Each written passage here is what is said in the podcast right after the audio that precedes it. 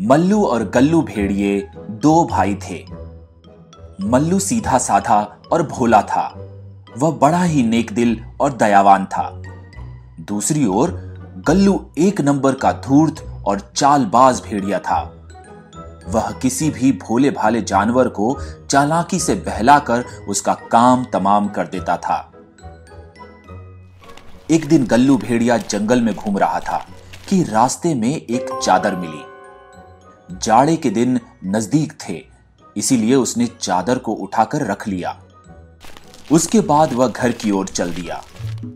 अगले दिन गल्लू भेड़िया मल्लू के घर पहुँचा।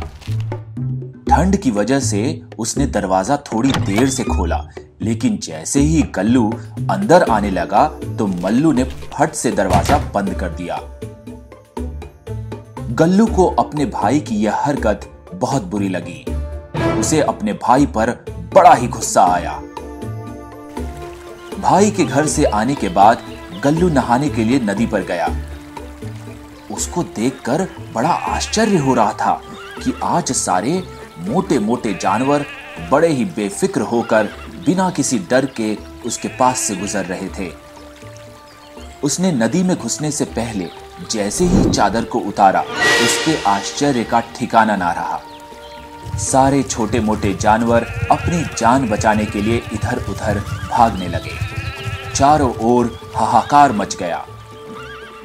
गल्लू को लगा कि ज़रूर इस चादर का चमत्कार है। उसके मन में विचार आया कि कहीं ये जादुई तो नहीं, जिसको ओढ़ते ही वह अदृश्य हो जाता हो। तभी उसे याद आया कि मल्लू ने भी दरवाज़ा खटखटाने की आवाज़ सुनकर दरवाज़ा खोला तो था, पर एकाएक बंद भी कर दिया था। मानो दरवाजे पे कोई हो ही नहीं। अब उसका शक यकीन में बदल गया और उसे मल्लू पर किसी तरह का क्रोध नहीं रहा।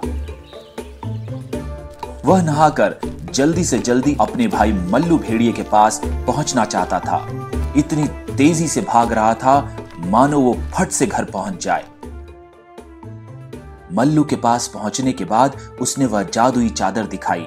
खुश होके बोला, देखो भाई, इस जादुई चादर को ओढ़ते ही ओढ़ने वाला अदृश्य हो जाता है।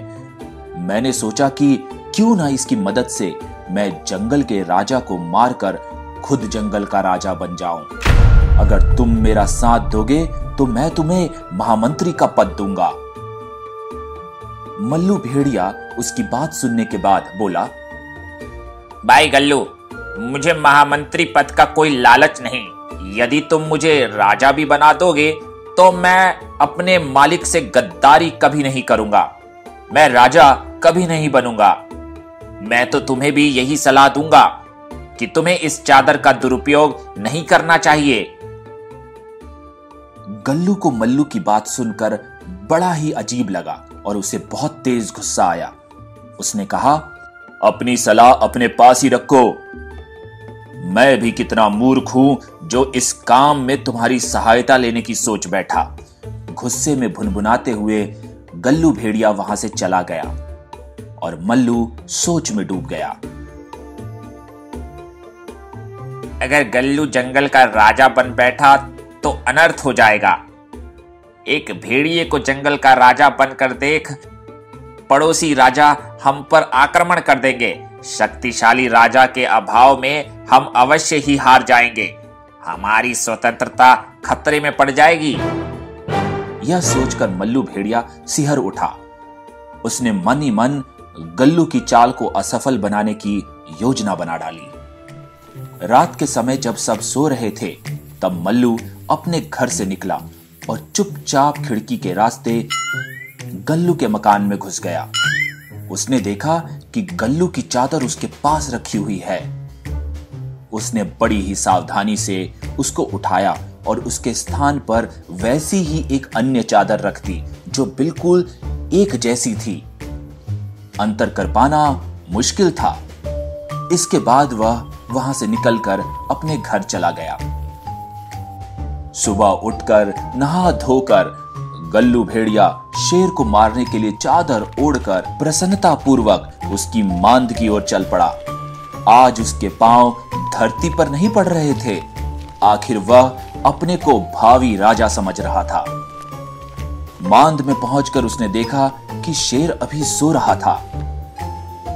गल्लू भेड़िए ने गर्व से उसको एक लात मारी और उसको जगाकर गालियाँ देने लगा।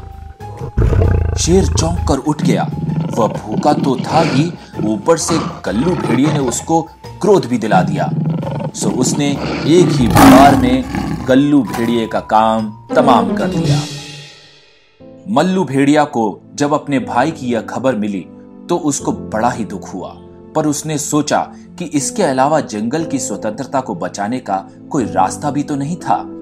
उसकी आँखों में आँसू आ गए। वह उठा और उसने जादुई चादर को जला डाला ताकि वह किसी और के हाथ में ना पड़ जाए। मल्लू भेड़िए ने अपने भाई की जान देकर अपने राजा के प्राण बचाए थे और जंगल की स्वतंत्रता भी।